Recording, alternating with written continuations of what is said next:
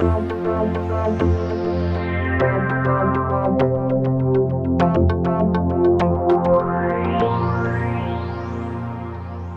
everyone. Today is November the 3rd, and here I am again with my Motivational Moments podcast.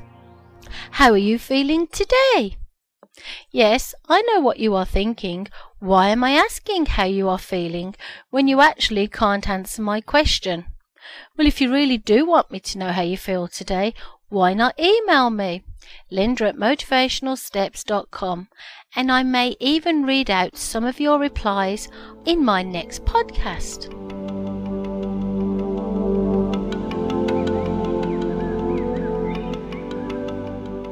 I am feeling happy, contented. Why does it matter how we all feel today? When we wake up in the morning and we start our day, how we feel at that moment can impact everyone we come into contact with. If we feel miserable, sad, or angry, those emotions can have different effects on people we work with, or live with, or just talk to on the phone. Feeling angry can scare people, or even make them feel angry too. That is not a good situation. If we feel sad, obviously people will try and cheer us up.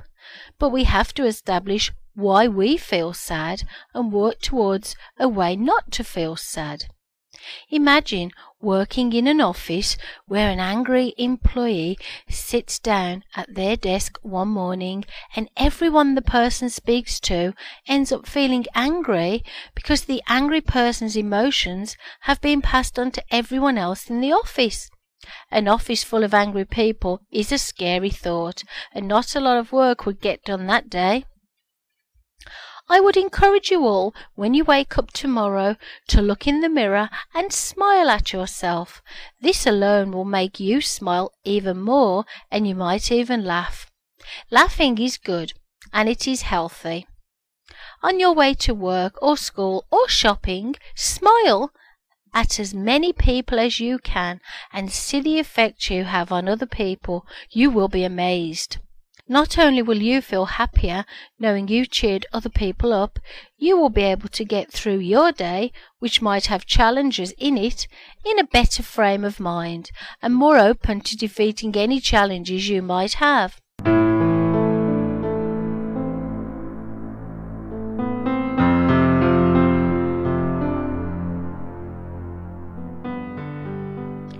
Wow, what happened to the summer? It sped past me so fast. I look back now and I feel quite sad that I did not have time to enjoy the delights of summer. Then I cheer up when I realize even though challenges stop me taking a vacation or relaxing on a summer's day out on the deck, some of those challenges have now left me. They have been shown the door, as I say in my sixth step of Linda's six steps for living with life's challenges. I have so much to be thankful for in my life that I can hardly grumble because I did not have a summer vacation. My eldest son is now having regular physio for his broken ankle, and even though it might take another 12 weeks before we know if his ankle will be okay, it is a step in the right direction. The foundations for our new house will soon be in the ground, and we intend on taking photos every step of the way in the construction of our new home. We have so much to look forward to. We are blessed and thankful for our wonderful life. And challenges may well appear over the next few months, but I know we can either live with those challenges or deal with them and move on. As a personal coach, I am asked many times if it is possible to change the way we think, the way we feel, and the way our life direction is headed. It is indeed possible, but we must want it for ourselves. We must want to make the changes for us. It may not be easy, it may take longer than we would like, but we can do it if we persevere. Determination and passion are two of the important elements that spur me on. Faith and a belief system are also crucial, and like everyone else, I have choices to make. Being scared of making the wrong choice may hold us back, but think positive and you can make the choice. On Sunday, my official day off from work, I unofficially assumed my role as counselor, motivational speaker, and good listener. I had a visitor in my home who was totally unexpected, but it culminated in my visitor pouring her heart out to me and asking me for some solutions. At this point, she had no idea who I was, in the sense that I owned Motivational Steps, was a published author, and had been through many challenges. I did what I do. I offered my friendship, my listening skills, and when asked, my thoughts. She made the comment that I was an excellent communicator and asked if I was aware of that fact, and was quite shocked when I told her that I am a motivational speaker. She immediately asked if she could purchase my book, which I declined, as I felt this was not an appropriate time to make a book sale. I suggested we meet for a coffee later in the week, and if she still wanted to buy my book then, I would happily sign it for her, and I knew she would enjoy reading it. As my visitor was leaving, she passed her business card to me and said she would speak with a colleague at work who booked speakers, such as myself, for their conferences. After saying goodbye to this woman, I sat down and noticed the organization my visitor was involved in was a very big one, and I would welcome the opportunity to offer my keynotes or workshops to such an organization. As I have said before and will say again now, we never know what will come into our life at any time, and we never know immediately why some things may happen.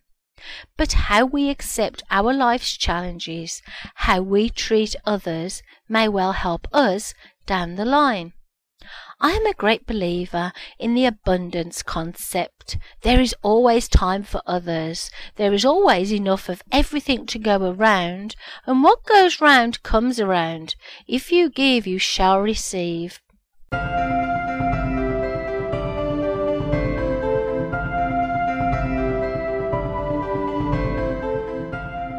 If you are interested in knowing more about me, please feel free to visit my website www.motivationalsteps.com and also consider purchasing my book, A Life Like Mine, which can be purchased via my website. A Life Like Mine is my true story.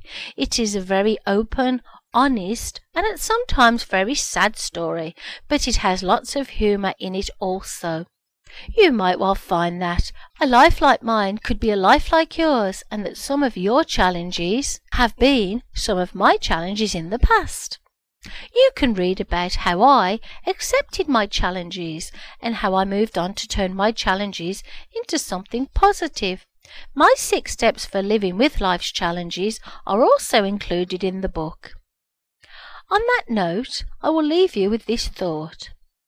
If everyone thinks that it is someone else's job to deal with certain challenges, and no one actually does deal with the challenges, who will eventually end up sorting out the challenges?